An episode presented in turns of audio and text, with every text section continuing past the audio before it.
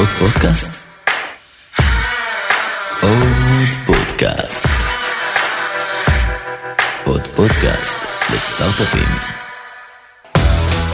היי רומי, היי, יואו, מה העניינים? טוב מאוד. ולכם, ברוכים הבאים לפרק נוסף בסדרה הטרנספורמרים, שיחות עם האנשים שמובילים חדשנות. אני אורה מאירי, דירקטור חדשנות גלובלי ב Procter and Gamble, ואיתי רומי דוידור, שותפה מייסדת של קהילת Catalyst IL, וכיום מנהלת השיווק של הסטארט-אפ סטוק. בטרנספורמרים נדבר על התהליכים, המתודולוגיות והאתגרים העומדים בפני כל מנהלי החדשנות במסע האישי שלהם להובלת שינוי משמעותי בארגון. בכל פרק נארח לשיחה את האנשים שעושים את זה בפועל, אלה שמנהלים פיילוטים עם סטארט-אפים, נאבקים ביחידות העסקיות, רותמים את העובדים וההנהלה הבכירה, וישתפו איתנו ממש כאן בתובנות וכישלונות מהדרך. אז מי שנמצאת איתנו היום זו הדר פודה המופלאה, מנהלת החדשנות של פורש. היי הדר, היי חברים, מה נשמע? איזה כיף להיות כאן. כיף שאת איתנו. לגמרי. אז uh, ספרי לנו קצת, uh, מי זו הדר, איך הגעת לתפקיד בעצם. טוב, שאלה גדולה, ננסה לעשות אותה זריז. אבל אה, כן, הדר, 33, אה, אימא צעירה ונשואה לחבר הכי טוב שלי שהכרתי ב-8200, אימא לתינוק בן שלושה וחצי חודשים בשם תום. אל טוב. תודה, תודה. ימים ללא שינה, אבל, אבל אני לחלוטין מאוהבת וזה הדבר הכי כיף. בכל אופן, כמה גלגולים לפני פורש, אז זכיתי לשרת ב-8200, כמו רבים וטובים מאיתנו. אחר כך למדתי משפטים ומנהל עסקים, מאוד רציתי לשלב את העולמות של הייטק לצד המשפטים, וזכיתי לעבוד בשני משרדים מובילים, בשיבולת ואחר כך בשנהב. עבדתי עם סטארט-אפים כמו היפו וקרנות כמו סקויה, וככה במשך שנתיים וחצי באמת זכיתי ללוות עסקאות קטנות כגדולות, להיות לעזר ליזמים ממש בתהליכים מורכבים, עד מכירה של חברות, אקזיטים וכולי. עם ההתגלגלות וככל שעבדתי יותר ויותר עם יזמים, הגעתי להפנמה הזאת שכשאני מדברת איתם אסטרטגיה וביזנס, אני הרבה יותר מתלהבת והרבה יותר מהפלפולים המשפטיים, ובאמת לימים הגעתי לאיזושהי צומת, שבה אמרתי, טוב, אני חייבת לעשות את הסוויץ' הזה, כי אני לא באמת מגשימה את עצמי. ומפה לשם בעלי ואני עמדנו בכלל לעבור לניו יורק, אבל בכנס רגיל של היחידה ב-8200 נתקלתי בקולגה שאני מאוד אוהבת ומעריכה מהיחידה בשם עמית הראל, שעבד ועדיין עובד בדלויט. הוא אמר לי את לא עוברת לשום מקום ואנחנו נקים ביחד יחידה חדשה. שהיא שתה בין דלויט הברית וישראל, באמת לימים חברנו והקמנו מה שהיום נקרא דלויט קטליסט, דאז היה נקרא Innovation Tech Terminal. הרמנו צוות מופלא של אנשים שבאמת המטרה העיקרית הייתה לקחת את הלקוחות הכי גדולים של דלויט בעולם, האסטרטגיים, ולעזור להם to tap into the Israeli ecosystem through investments, acquisitions ו-deployments של טכנולוגיה, באמת עבדנו ביריעה מאוד רחבה של תחומים, מפינטק ואינשורנס וריטייל וממש אוטומוטיב וכולי. וגרמנו להם להגיע לתובנות של לא נקודתית לפתור איזשהו צורך טכנולוגי על ידי הטמעה של טכנולוגיה, אלא באמת חלקם הקימו כאן R&D Center, Innovation Center וכולי, וממש הצליחו לעשות שינויים מאוד מאוד משמעותיים על ידי טכנולוגיה ישראלית. אז שם הייתי במשך שנתיים וחצי, באמת הובלנו תהליכים, עשינו עשרות פרויקטים, ליווינו CIOs ו-CEOs של Fortune 100, ממש היה פרק זמן מאוד מאוד מעניין ומעשיר, עם באמת אנשים נפלאים. ולימים באמת בזכות העבודה הזו הגיעו אליי כל מיני גופים עם הצעות כאלה ואחרות, שבאמת אחד הגופים היה פורש, בהתחלה אני הייתי מאוד אמביוולנטית, לא הבנתי מה, מה הם מגיעים אליי, אפילו עשיתי את השיחה הראשונית, זה יהיה מצחיק לשמוע, אבל במשרדים של דלויט, לא, באמת לא היה לי ברור מה הם רוצים. אבל ככל שדיברתי איתם והשיחה והפגישות היו מאוד ממושכות, תהליך הגיוסים היה מאוד מאוד ארוך כאלה, ארגון גרמני ו- yeah. ומסורתי. הבנתי שאני רוצה להיכנס ל driver's seat ולהיות מקבלת ההחלטות, בניגוד לכל מיני service provider שבכובעים הקודמים שלי, שהייתי עורכת דין, שהייתי management consultant, נתנו כל מיני עצות, אבל בסוף היו מקבלי החלטות בארגון עצמו. ורציתי ורציתי באמת להצטרף לארגון ולחוות את הביקורתיות שלו ואת התהליכים ולראות את החדשנות מבפנים. זה היה בשלהי 2018, בעצם עם ההצטרפות שלי הקמנו באופן רשמי את הפעילות של פורש בישראל. חברה אליי אה, קולגה בשם טליה רפאלי, מהממת, שאני מאוד אוהבת אה, ועובדת איתי עד היום. בעצם הפעילות שלנו, אה, על רגל אחת נספר אותה, היא, יש לה שני נדבכים. אחד, אנחנו Open Innovation Center, או פלטפורם שכל המטרה שלו היא להנגיש את הטכנולוגיות הכי מעניינות שיש בישראל אבל גם שיש בעולם ושיכולות להיות אסטרטגיות לפורש. בשלל מאוד מאוד רחב אה, של תחומים, ממש לא רק אוטומוטיב, זה אולי התפיסה השגויה של אה, הרבה מהיזמים שפוגשים אותנו, חושבים שאנחנו רק מסתכלים על אה, אוטונומוס וכאלה ו-DMS, Driver Monitoring Systems ודברים שאך ורק רכב, חלילה.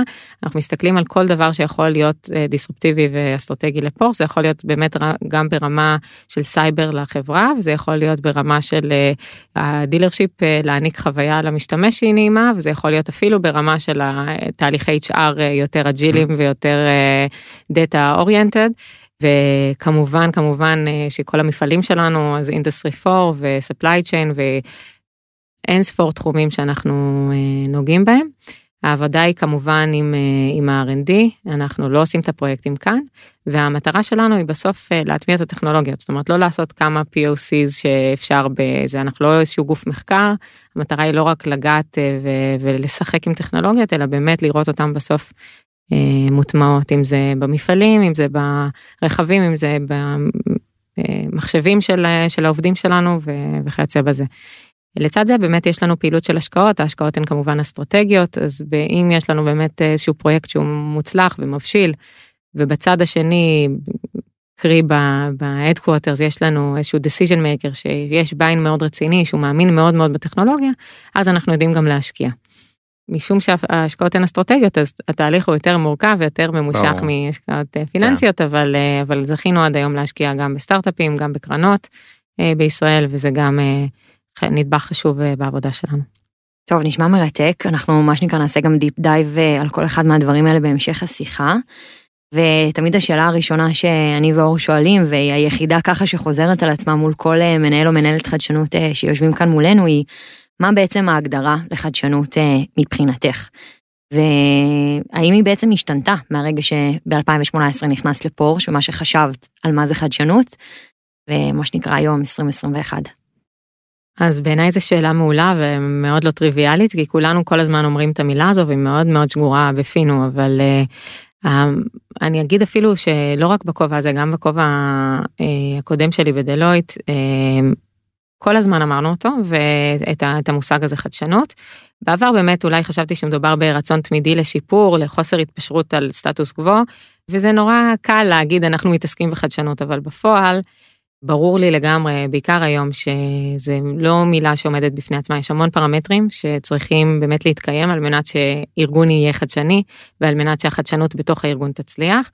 אה, לצורך העניין, בראש ובראשונה הארגון והעומדים בראשו, אם זה המנכ"ל וכל הסמנכ"לים, חייבים להבין שחדשנות זה לא איזה buzzword, זה לא איזה nice to have, זה משהו שהם חייבים, חייבים להכיל אה, ולהנגיש, אחרת אה, הארגון ייתכן ולא יתקיים. זאת אומרת, אנחנו מכירים, לא, לא נגיד את השמות, אבל יש לא מעט ארגונים כן.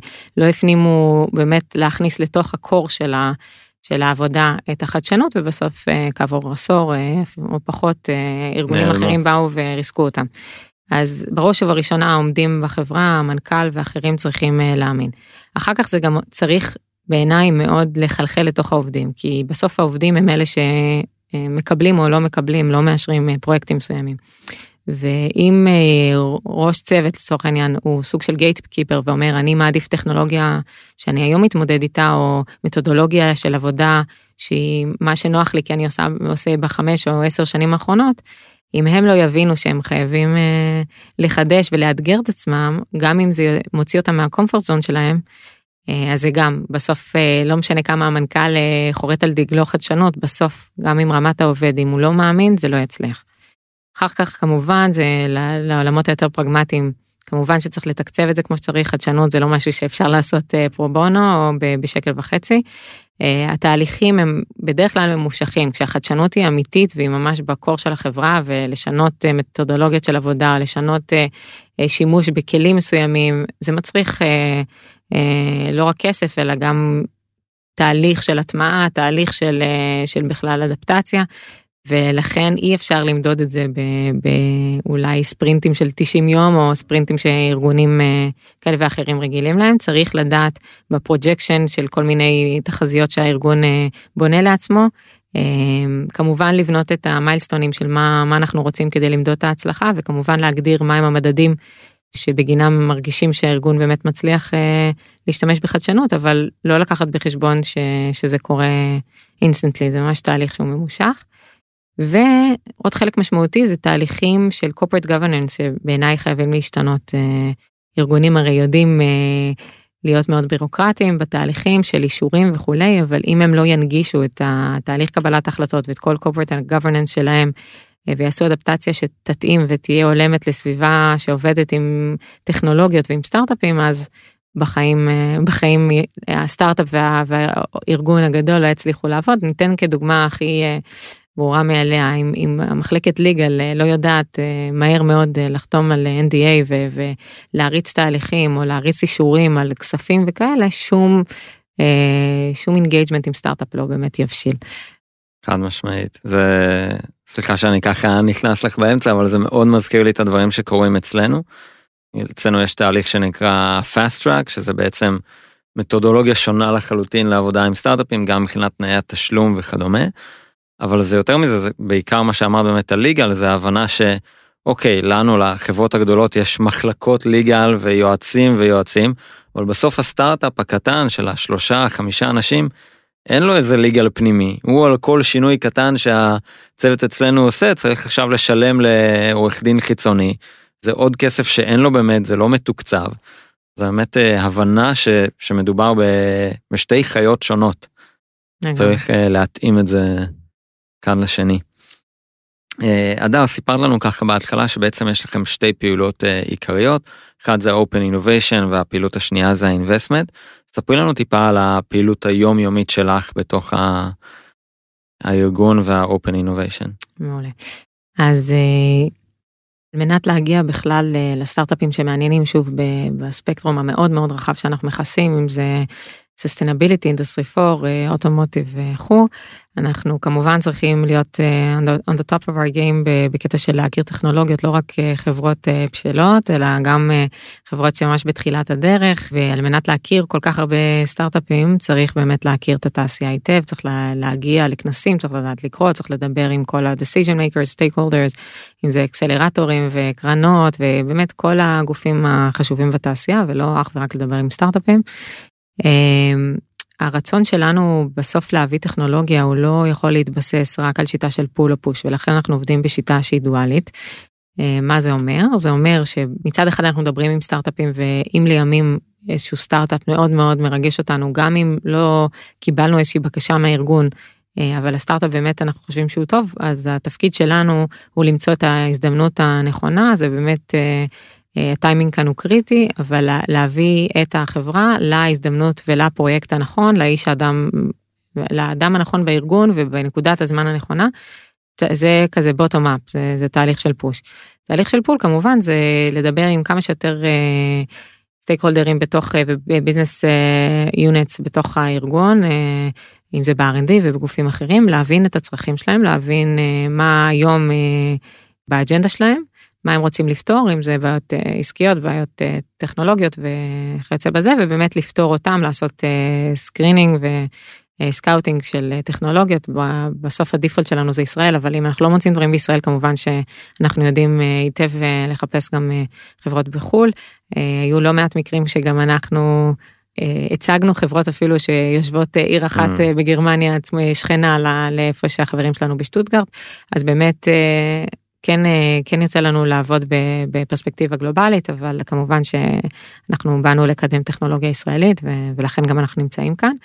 אז המון המון פגישות והמון אה, ניסיון להבין באמת לאן הארגון שלנו גם פנימית הולך, מה האסטרטגיה שלנו, אנחנו גם עוזרים קצת לעצב את האסטרטגיה של הארגון ושל היחידות העסקיות לפי ההבנה היפה של מה קורה בחוץ, מה הטרנדים, מה המגמות ומה אנחנו יכולים לעשות כדי באמת אה, להשיג את הרצונות שלנו ואת המטרות שהגדרנו לעצמנו כארגון.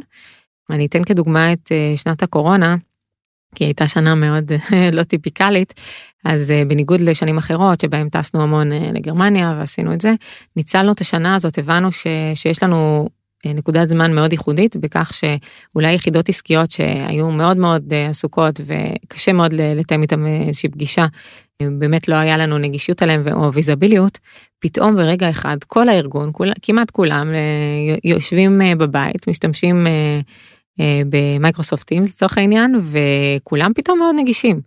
אמרנו שזו הזדמנות עבורנו להגדיל את ה network הפנימי שלנו ולהגדיל את, ה, את כמות ה pipeline הפוטנציאלי של פרויקטים, זאת אומרת ללמוד יותר מה פנימית בתוך הארגון אנחנו צריכים, כי זה לא פשוט, זה לא פשוט אה, להיות satellite office, לשבת כל כך אה, רחוקים, גם לא לטוס אה, בשנת קורונה, ולהבין מה, מה באמת הצרכים. זה לא שיוצא איזשהו ניוזליטר פנימי שהם אומרים, זה הציח אלה 15 או 20 הפרויקטים הכי חשובים, זה לא עובד ככה. צריך לדעת, ליזום, ממש להיות פרואקטיביים. ישראלים אצלנו זה אפילו באמת לכתוב בלינקדאין, אפילו לא רק להשתמש בכלים הפנימיים והארגוניים שלנו, אלא בכל דרך אפשרית לנסות לייצר שיחות. באמת בוטום ליין בשנה הזאת שילשנו פחות או יותר את כמות היחידות העסקיות שאיתם אנחנו בקשר וזה ייצר לנו כמות מטורפת של פרויקטים. כמובן שאותם אנחנו צריכים לתעדף כי אפשר לעשות yeah. כן. עשרות או אה, פרויקטים עם אה, צוות של כמה עובדים בודדים שנמצא בארץ אבל אה, אנחנו מאוד מרוצים כי זה באמת עזר לנו מאוד להבין איפה אנחנו יכולים להיות מה אנחנו יכולים לעשות וחיזק מאוד את הקשר שלנו לצוות. כשאנחנו הצגנו את, אה, את הפעילות שלנו וסיכמנו את שנת 2020, הצגנו את זה כמובן בזום לדפיוטי CEO, למספר 2 בפור, שהוא גם ה-CFO, אה, ל-CIO, שהוא גם ה-CEO של פורש דיגיטל, שזו החברה הבת שאליה אנחנו משתייכים, הם היו נפעמים, הם היו בשוק ואמרו, תביאו, אנחנו צריכים יותר מכם מה אצלנו. מה שנקרא bring it on. כן. באמת לא האמינו שאנחנו נצליח לייצר כל כך הרבה בשנה שבאמת אין טיסות ואין כלום ולצורך העניין יחשבו אנשים שאולי אי אפשר לעשות פרויקטים אז לא אפשר לעשות פרויקטים עשינו לא מעט פרויקטים בצורה אה, וירטואלית אה, דברים שהיינו צריכים להטיס אם זה הארדוור וזה אז הטסנו פגישות לא התקיימו פיזית אבל הצלחנו לעשות לא מעט. אז טיפה אני חוזר למה שאמרת על ה pull versus push mm-hmm. מעניין אותי איפה את רואה את אה, סיכויי ההצלחה הגדולים יותר. אז כמובן שכשאנחנו מקבלים צרכים אה, שהם מוגדרים, אז אינהרנטית אנחנו יודעים שיש פרויקט, יש business owner, יש, אה, יש לזה אג'נדה, יש לזה timeline מסודר וכולי, וכמובן ש conversion rate הוא גבוה כן. יותר, ולכן באמת עיקר המאמצים הוא קודם להבין את הצרכים הפנימיים שלנו כארגון, ואז אה, להנגיש באמת את הטכנולוגיות הכי טובות, וגם שם אנחנו לא רוצים לבזבז להם את הזמן, אז אנחנו כמה שיותר בעצמנו נעשה את הסינון הראשוני. ברור. ורק אחר כך נביא דברים שאנחנו באמת באמת מאמינים בהם, ללונג טרם זה ריצה של מרתון בדרך כלל בעולמות של רכב, וזה משהו שחברה אה, שאנחנו לא יודעים אם תתקיים עוד שנה, שנתיים, שלוש, לא בהכרח נביא. אה, אבל אני כן אגיד שדווקא בשיטה ההפוכה, השיטה שאנחנו מביאים, אה, שיטת הפוש שאנחנו מביאים טכנולוגיות, שם אולי יכולים להיות, יכולות להיות ההפתעות הכי גדולות. למה? כי הרבה פעמים אה, יחידות עסקיות... לא יודעות אפילו שזה... לא יודעות, לא מודעות, הם, הם חיים ביום יום שלהם, באג'נדה שהם קבעו בתחילת שנה וה-OKR השנתיים שלהם, ויש להם מתודולוגיה שהם הסדירו כבר, אבל אנחנו, הפריבילגיה שלנו זה שאנחנו בחוץ כל היום רואים מה חדש, מה, מה משתנה, מה טוב. מה מעניין, וכשיש לנו רעיונות הם לפעמים מאוד מאוד מחוץ לקופסה, ולפעמים אה, באים אלינו ואומרים, תשמעו, לא חשבנו על זה שלא חשבנו לפתור את זה ככה, לא, לא, לא הסתכלנו בכלל על זה כ, כאופציה של משהו שאנחנו יכולים לעשות, ולפעמים באמת הדיסרפשן הכי אמיתי מגיע ככה, ולכן נכון. אנחנו לא מרשים לעצמנו לוותר על ה... יכולת באמת אה, להציע בצורה אולי קצת ישראלית אה, טכנולוגיות שלא בהכרח כן. התבקשנו למצוא. לא, מעולה, זה נופל על רוביקת ה- you don't know what you don't know. Exactly. טוב, תעשיית הרכב אה, בכלל אה, עברה ועודנה עוברת אה, די מטורף בשנים האחרונות. אין כמעט חברת רכב שלא נמצאת כאן בישראל ופתחה כאן איזשהו, מה שנקרא, או איזשהו פלטפורמת חדשנות או ממש R&D. איך אתם רואים את הבידול של פורשה מול המתחרים שלכם ומה ייחודי באסטרטגיית החדשנות של פורשה? בראש ובראשונה אני חושבת שמדובר ב brand מאוד מאוד אה, שונה, אה, גם הוא מאוד סקסי וזה, אבל נשים את זה בצד. אתם צריכים לראות את החיוך של הדר כשהיא אומרת את זה. אה, תראו, מדובר ב brand שהוא קטן ושהוא פרימיומי ושהוא מאוד sport oriented, אז המשחק הוא לא משחק של כמות, אלא משחק של איכות ושל חוויה. כן. הדגש המאוד עיקרי שאנחנו מרגישים באמת ביום יום שלנו שאנחנו מאוד client oriented מאוד מאוד מנסים לייצר חוויה עבור הלקוח שהיא מדהימה, לא יותר ממדהימה, לא פחות ממדהימה, סליחה. לא רק מחפשים חדשנות שהיא מקצצת עלויות או דברים שהם טריוויאליים כמו לצורך העניין משהו שהוא מאוד חשוב כמו שכחת ילדים ברכב וכאלה, כל הזמן חושבים על מה ייצור את הוואו אפקט, מה, מה הם השירותים שלא נמצאים בשום רכב אחר, שאנחנו יכולים לתת כדי להקל, כדי לגרום לחוויה להיות אה, מהנה יותר וכולי. אנשים שקונים פורש בדרך כלל, הם מסתכלים על, אה, על מי הם. זה לא אנשים בהכרח שמחפשים את הפתרון הנוח והקל ביותר להגיע מ-A ל-B, הם כן. רוצים חוויה שהיא מאוד מאוד אה, איכותית, אם זה במהירות, אם זה באיכות, אם זה בכל אחד מהפרמטרים שאפשר לחשוב עליהם. ולכן אנחנו באמת אה, במובן הזה מנסים כל הזמן לאתגר את עצמנו ולחשוב מה, מה עוד לא ייצרנו שיכול לעשות את הוואו אפקט הזה של לגרום ללקוח להרגיש שהוא מלך העולם. אני חושבת שזה מאוד אה, ייחודי וכיף אה, לחפש כל הזמן מוצרים שהם cutting edge ושהם לא, לא נמצאים אצל המתחרים וזה דבר אחד שהוא נחמד. העובדה גם שהברנד קטן ויש כמה עשרות אלפי עובדים בודדים מהווה עבורנו גם יתרון בתהליך של קבלת החלטות. כי תארו לכם שהיינו ארגון של מאות אלפי עובדים הכל הרבה יותר סבוך ובירוקרטי אי אפשר בהכרח לעבוד מהר או לעבוד עם סטארט-אפ בצורה שהיא נוחה. עבורנו יחסית אנחנו יכולים אה, לעבוד אה, בצורה מהירה ולא אחת אמרו לנו סטארט-אפים שאנחנו שהם מאוד אה, מתרג... לא רק מתרגשים לעבוד איתנו כי זה brand מאוד שכיף ל... ל... להשתייך אליו או להיות מש... אה, עם זיקה אליו זה גם באמת אה, קיבלו איזשהו מענה מאוד מאוד מהיר לצרכים שלהם. מצד שני אנחנו חלק לא לא נשכח שאנחנו חלק מקונצרן ענק קונצרן של פולקסווגן עם 12 ברנדים היכולת שלנו להיות סוג של מגדלור בתוך קונצרן כזה גדול בגלל שאנחנו קטנים ולעשות scale אה, לחלק מהמוצרים שאנחנו מנגישים הוא גם משהו שהוא מאוד יפה כי אולי לחלק מהסטארט-אפים שמחפשים אה, market ענק ומחפשים למכור במיליונים אז אולי פורש זה לא בהכרח הפתרון ב short term אבל אם מקבלים את הגושפנקה של, של פורש שיש גושפנקה ורף מאוד מאוד גבוה של ציפיות שצריך לעמוד בו אם הטכנולוגיה עומדת שם והיא טובה. אז אחר כך לעשות scaling ולהיכנס ליתר, דריסת רגל בתוך הארגון, אין, אין דריסת רגל טובה מזו, זאת אומרת זו דרך ממש ממש מצוינת להיכנס לארגון, כמובן שברנדים אחרים עושים את זה ו- ויכולים לעשות את זה מצוין, אבל אצלנו מניסיוננו עשינו את זה כמה פעמים, זה היה נפלא. ויש באמת שיתופי פעולה בין יחידות החדשנות uh, בתוך הקונצרן? חד משמעית, אני חושבת שזה אחד היתרונות המשמעותיים uh, של פולקסווגן. Uh, גם בארץ אגב הקימו את קונקט, זה, זה המטריה ש- שעוזרת לחבר בין הברנדים השונים היא לא רק משויכת לפולקסווגן אלא ממש לכל הקבוצה. אנחנו ממש נפגשים, הסקאוטרים, אם זה בארץ, עושים גם שיחות טלפוניות, גם מפגשים חודשיים, כל הזמן משתפים פעולה זה עם זה, ובאמת יש מקרים שלצורך העניין בתעדוף או באג'נדה של brand אחד, הם לא יכולים להכניס ללו"ז שלהם איזשהו איזשהו פרויקט אבל מעבירים את זה ל brand אחר ולפעמים עושים ביחד משתפים פעולה מביאים את מיטב המוחות כזה כמו קבוצה כזה סגורה ובאמת הם מריצים תהליכים בצורה הרבה יותר אופטימלית. אז חד משמעית יש כוח מאוד מאוד חזק להיותנו חלק מכזה קונצרן מוצלח ועובד בצורת תקשורת נהדרת.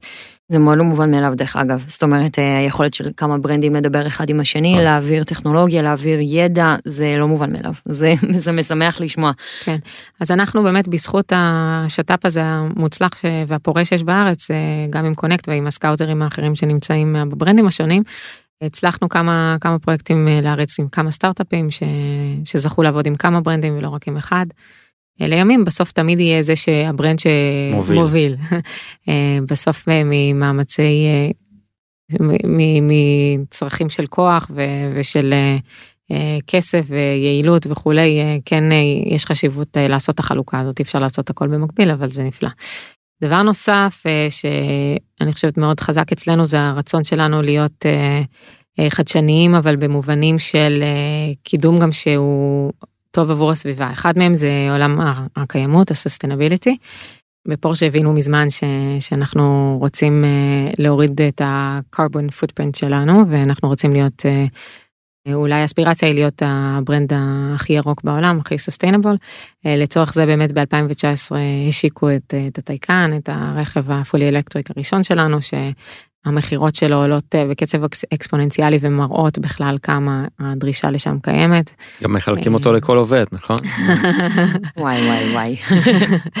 דבר שדבר נחמד לראות שבשנה האחרונה 50% מהמכירות שלנו היו בכלל אה, לקהל שהוא חדש זאת אומרת אנחנו נכנסנו לסגמנט של אנשים של אה, שקונים electric vehicles שאולי לא היו חושבים לקנות פורשה אבל עכשיו אה, בזכות המגמה החדשה אז אנחנו נכנסים אה, ומרחיבים את ה client base שלנו. אני אגיד אבל בעולם של sustainability אנחנו לא עוצרים רק בלהקים בעצמנו דברים שהם הם מפעלים שהם sustainable מכוניות שהם electric אלא אה, אנחנו מנסים או שואפים שכל שרשרת האספקה שלנו עד אחרון הספקים זה לא רק tier 1 ממש מסתכם בכל שרשרת האספקה עד ממש מוצרי הגלם שכולם יעבדו בצורה הכי ירוקה שיש זה אומר שאנחנו בעצמנו מנסים להגדיל אה, traceability ו-transparency לגבי ה-supply chain לגבי המקורות של, ה, של כל אחד מהקומפוננטות שאנחנו מקבלים. אה, וכדי להפוך באמת את, ה, את הרכבים שלנו ואת כל תהליך הייצור לכמה שיותר ירוק. זהו, אני חושבת שזה נחמד ל- לעזור אה, לתרום גם במובן הזה, לדעת שעולם אה, ו- ותעשייה שהיא כל כך אה, מזהמת, הופכת להיות אה, הרבה יותר ירוקה, זה משהו שהוא נחמד ומעצים. לא, בעיניי זה קריטי, אה, מה שנקרא, בגלגול אה, שתיים אחורה שלי, אה, הייתי יועצת ב-BDO, לתחום של אחריות תאגידית וקיימות, ובאמת הגלגול הנוכחי של זה, זה חיבור בין שני התחומים של אחריות תאגידית וקיימות ואינוביישן. Mhm. היכולת לקחת טכנולוגיות פורצות דרך ולחבר אותן לצרכים ואתגרי המאה ה-21 של מה שנקרא כל אחת מהחברות או כל מי שיושב כאן קשור ל supply chain וקשור ל footprint הזה, בעיניי זה קריטי. וחברות, אה, גם אנחנו עד היום יודעים שלצרכנים נהיה מאוד מאוד חשוב מה ה brand שלהם עושה, מה עומד מאחורי ה brand, אה, כמה הוא conscious בעצם לעולם. פרוקטר אנד גמבל, אה, מה שנקרא לגמרי שם, מוערך מאוד בעיניי ו- וקריטי לקדם מגמה כזאת, גם חיבור בין החדשנות ל sustainability ולראות איך זה תומך אחד בשני. זה מדהים.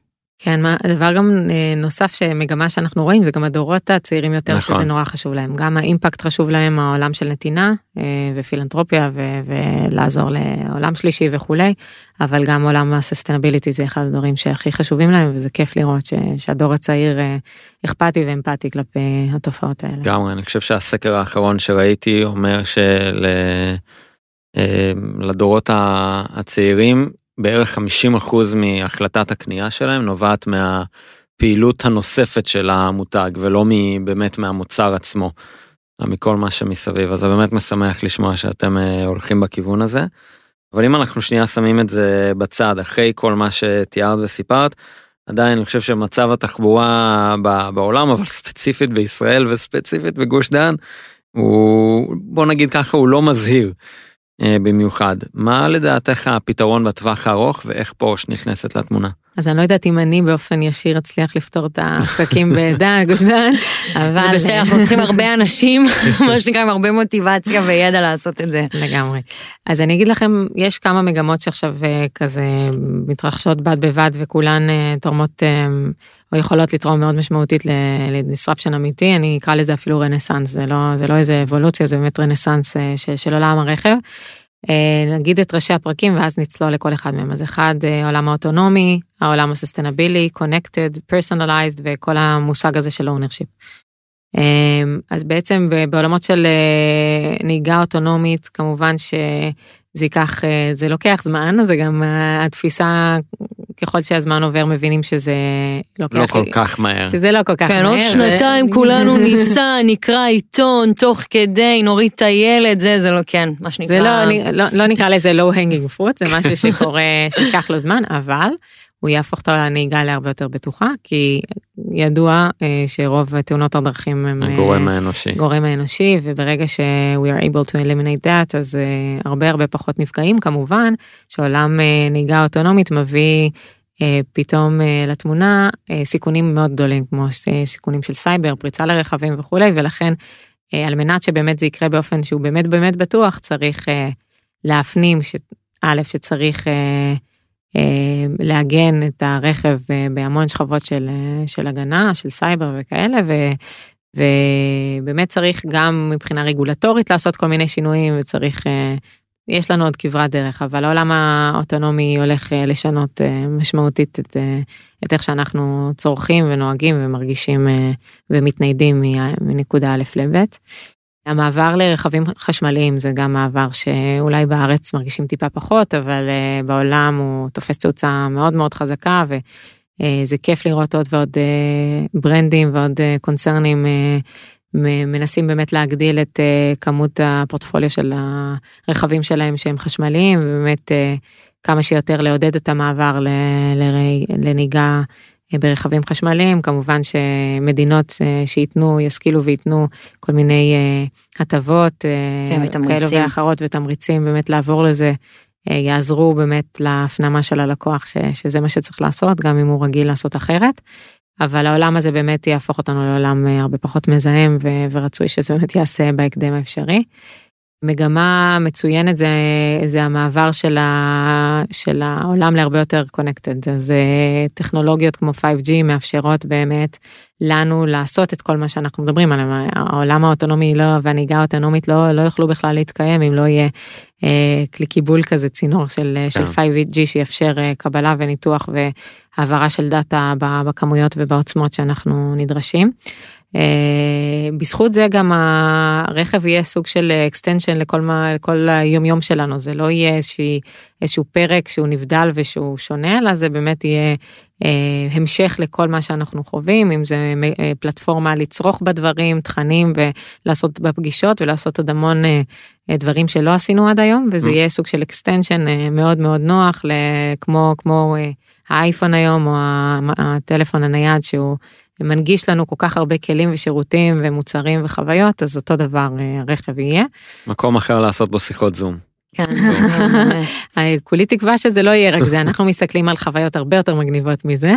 אה, עולמות של VR ודברים mm. אחרים, שם אין סוף דברים שאפשר לעשות בתוך מקום סגור.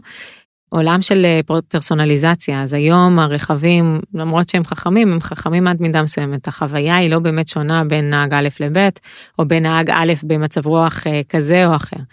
אה, הרכבים היום עוברים, לפחות אצלנו גם, מסתכלים על איך, איך הרכב, על כל הקומפוננטות בו, על כל הסנסורים בו, ואיך הוא יכול להשתנות באמת כדי להתאים את עצמו ולתת החוויה הכי הכי טובה לנהג ולנוסעים. גם כי הנהגים אה, יכולים להשתנות, גם אם מדובר באותה משפחה, אבל גם אם מדובר בפליט שלנו, ומוצר שהוא נצרך on demand. אה, אבל גם אפילו לנסיעה שלי בבוקר לעבודה והחזרה שלי בערב. בבוקר אני אולי אה, נורא ממוקדת וזה, ובערב אני נורא עייפה או עצבנית, וצריך, הרכב צריך להתנהג אחרת. אז פרסונליזציה של רכב לצרכים האישיים ול-state of mind, ה-health וה... אה, וכולי של, של הנהג ושל הנוסעים יכולה להיות, להפוך את הנסיעה להרבה יותר אה, כיפית, נעימה, בטוחה וכולי. אה, מגמה אחרונה שרק ניגע בה בנקודה, אז כמו שנגענו בזה קודם, אם הדור הצעיר לא כל כך מאמין בקנייה של להיות בעלים של של אה, מוצרים, הוא יותר מאמין בצריכה של שירותים, כל המושג הזה של ownership אה, הוא משהו שהופך להיות יותר ויותר אנכרוניסטי, אז אה, ארגונים כמו brand מבינים, כמו פורש מבינים שאנחנו צריכים לשנות בכלל את מערכת היחסים שלנו עם הלקוח ולייצר מוצרים שהם, שהם לא בהכרח לקנות רכב. אז לצורך העניין, רק אנקדוטה, אז יש לנו את פורשה פספורט ופורשה כל מיני מוצרי uh, on demand כאלה שאתה יכול uh, uh, לשכור רכב או לשלם לייסנס uh, כמו נטפליקס uh, ולהחליף רכבים uh, כל שבוע או כל יומיים או לקחת נסיעת עבודה יש לנו את הפורשה.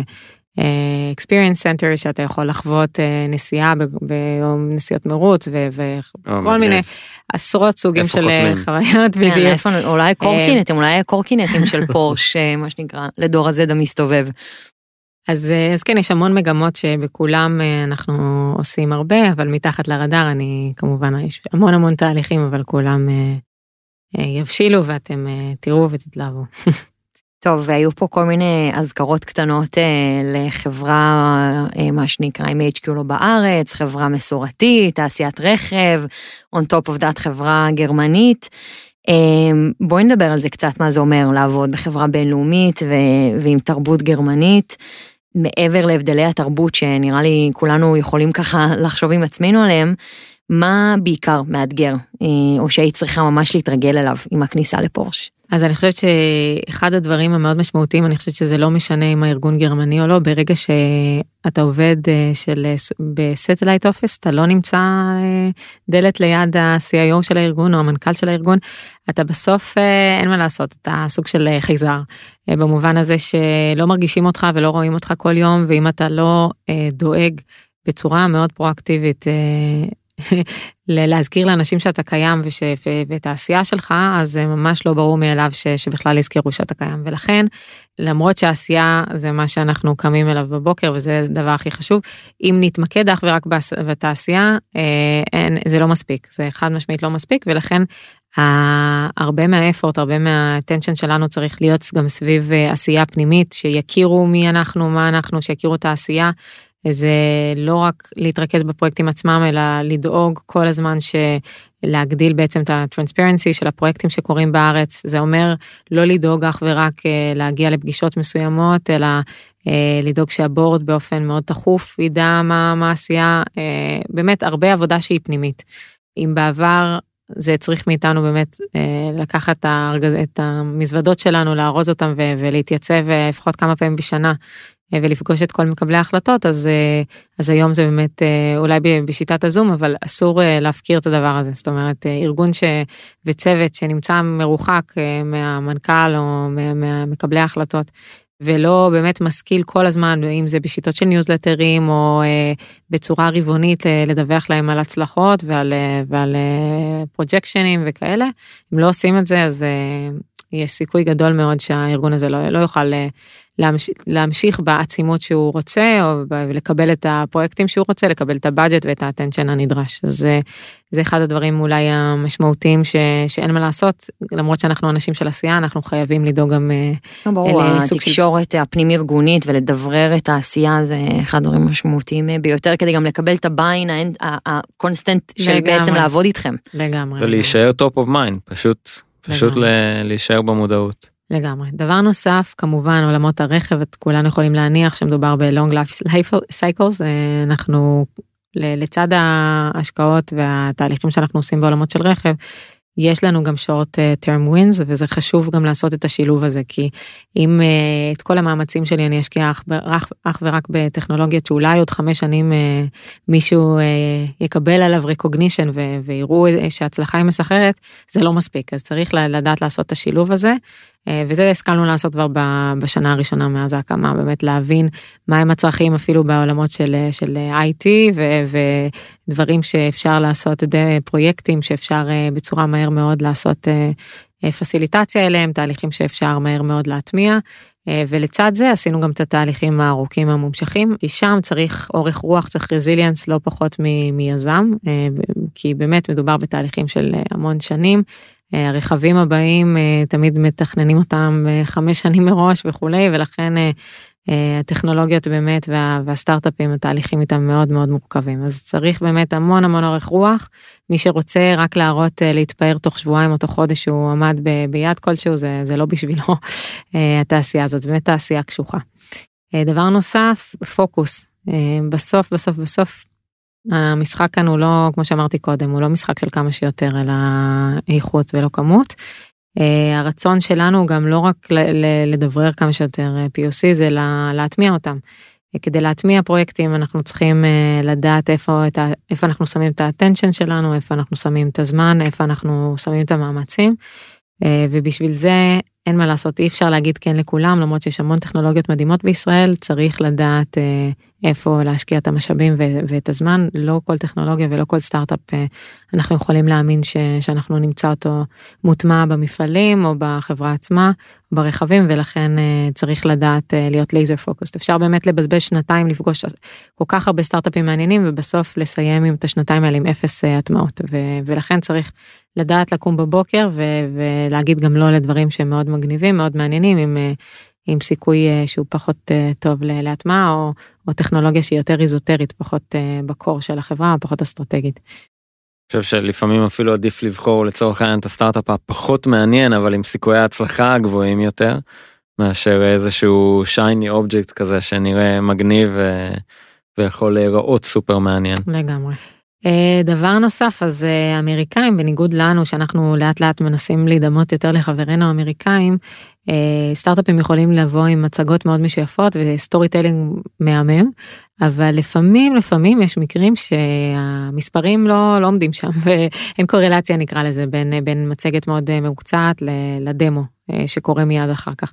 ולכן צריך, אנחנו מנסים להבין כשאנחנו עושים את ה pre-screening של, של חברות, שאנחנו נפגשים איתם לפני שאנחנו מביאים אותם לחברינו הגרמנים, זה לראות שבאמת יש קורלציה אמיתית, שאם מדברים על use cases, אז כל use case אה, הוא באמת אה, עובד, ושלא אה, רגע אחר כך אה, בדמו אה, אה, כולנו נראה ש, ש, שזה לא שם, שהטכנולוגיה לא שם, ורק עוד שנתיים אולי תהיה שם. אה, אז צריך, אה, באמת הם לא טולרנטים כל כך לבולשיט, לסיפורים ולבאזוורד, הם רוצים אה, לראות מספרים, רוצים לראות דברים מוצקים והוכחות. ושם צריך באמת לעבוד קצת יותר עם הישראלים, פחות שינסו למרוח או לעשות סיילס מאוד יפה, אלא יותר באמת להיות ברמה, ברמה אמיתית. מעבר לזה, תראו, אה, בסוף חברה גרמנית, עובדים, אה, חלק, חלק מהעובדים עובדים בגרמנית ולא באנגלית, ולמישהי שלא שולטת ברזי השפה הגרמנית זה, זה יכול להיות אה, קשה, יש אנשים שעדיין יכולים פתאום לכתוב איזושהי מצגת בגרמנית, או להתבאס פתאום שהסטארט-אפ שמציג להם הוא, הוא מציג באנגלית ולא mm-hmm. בגרמנית. בסוף זה ארגון, אין מה לעשות, שהוא ארגון גרמני, למרות שהוא מאוד מאוד גלובלי. ה-headquarters, החברה, המקימים של האנשים שעומדים בראשה, הם גרמנים, ו... וזה יותר קשה מארגון, לצורך העניין, שדובר אה, את השפה אה, שלנו, אנגלית. אה, כן. הדר, באמת נשמע שאתם עושים המון דברים, ובמה שנקרא בהרבה מאוד רבדים, ונורא נורא מעניין אותנו לדעת ולשמוע מהצד שלך מה נחשב בעינייך כהצלחה.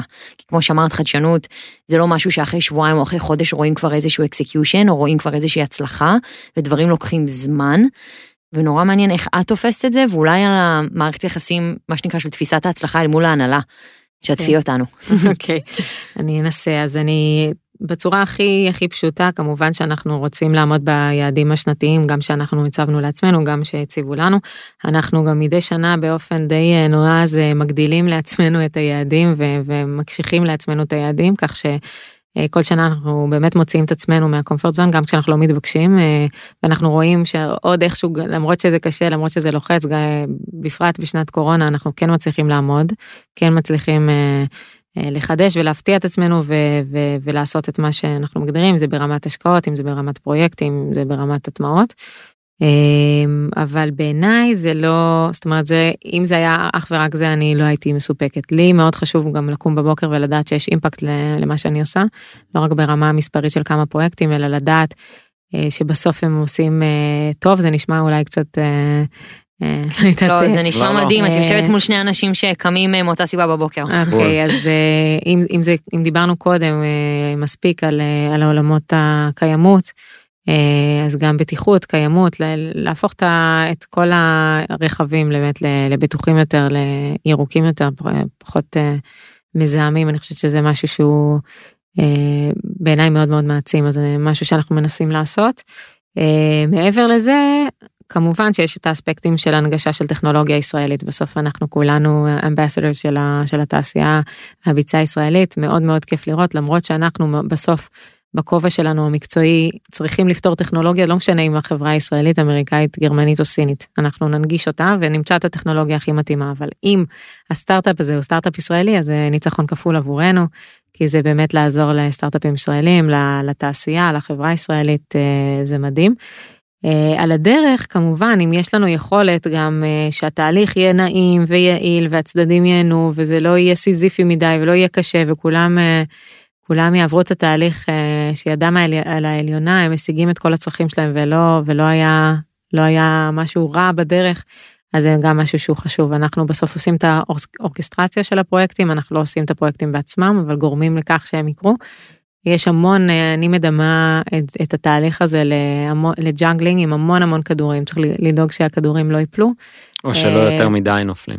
או שלא יותר מדי ייפלו, זה גם נכון.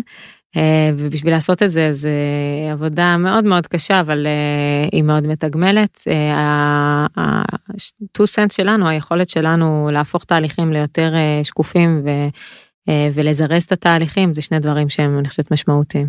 אנחנו גוף שהוא קטליזטור של תהליכים וגוף ששם טרנספרנסי על השולחן כבהיותנו ישראלים יש לא מעט אה, מקומות שבהם אנחנו פתאום מדברים בעברית או פתאום אה, נהיים מאוד כנים ושמים הכל הכל על השולחן גם אם גם אם זה דברים קשים לשני הצדדים ותהליכים בסוף מבשילים בצורה טובה יותר.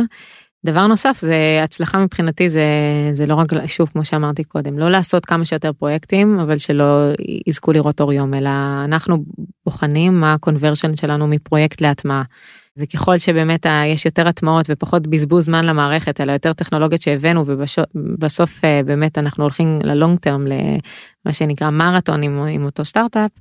זה באמת הצלחה אמיתית מבחינתי אה, אחלה POC שלא הבשיל זה, זה לא מספיק. זה נשאר באחלה POC ואנשים אולי כיפים, אבל... אה, סופר מעניין. אז אדר בעצם סיפרת על היעדים שלכם וכדומה, וזה באמת, באמת מאוד מעניין אותי לשמוע איך אתם מגדירים את, ה, את היעדים שלכם, ובכלל לדבר על, המ, על המדידה של, של פעילות החדשנות.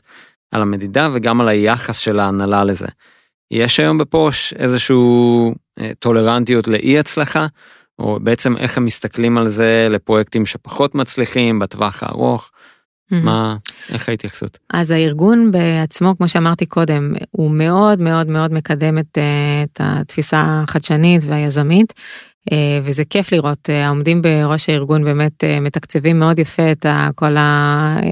out of the box thinking methodologies ולצורך כך הקימו לא, לא פרויקט אחד ולא ארגון אחד, אלא לא מעט אה, סוגים ומתודולוגיות שונות כדי לאתגר את הארגון. אה, כבאמת אנקדוטלית נספר על Porsche Digital שזה חברה בת של פורשה שכל המטרה שלה היא לייצר שירותים ומוצרים שהם חדשים ברמת האפליקציות דברים של gaming ודברים של בית ושל wellness וכל מיני דברים שממש לא קשורים לרכב בהכרח. כן. זה כבר דבר שהוא מאוד מאוד חדשני בתפיסה שלו מאוד יזמי.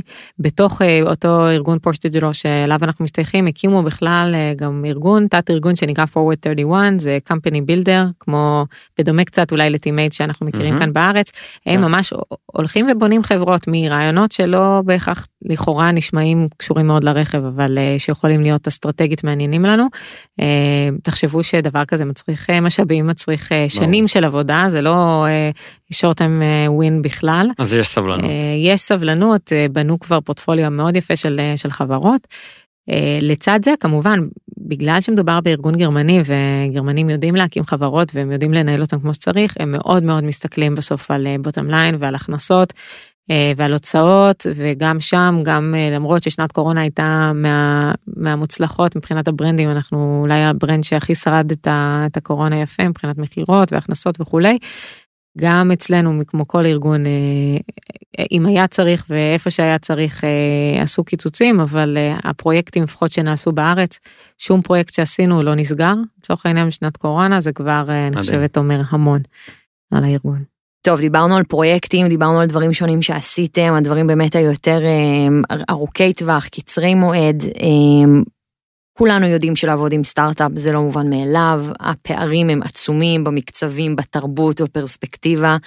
שעון החול של כל אחד מהצדדים הוא מאוד שונה. ואני בעד לדבר על כישלונות או על דברים שפחות עובדים.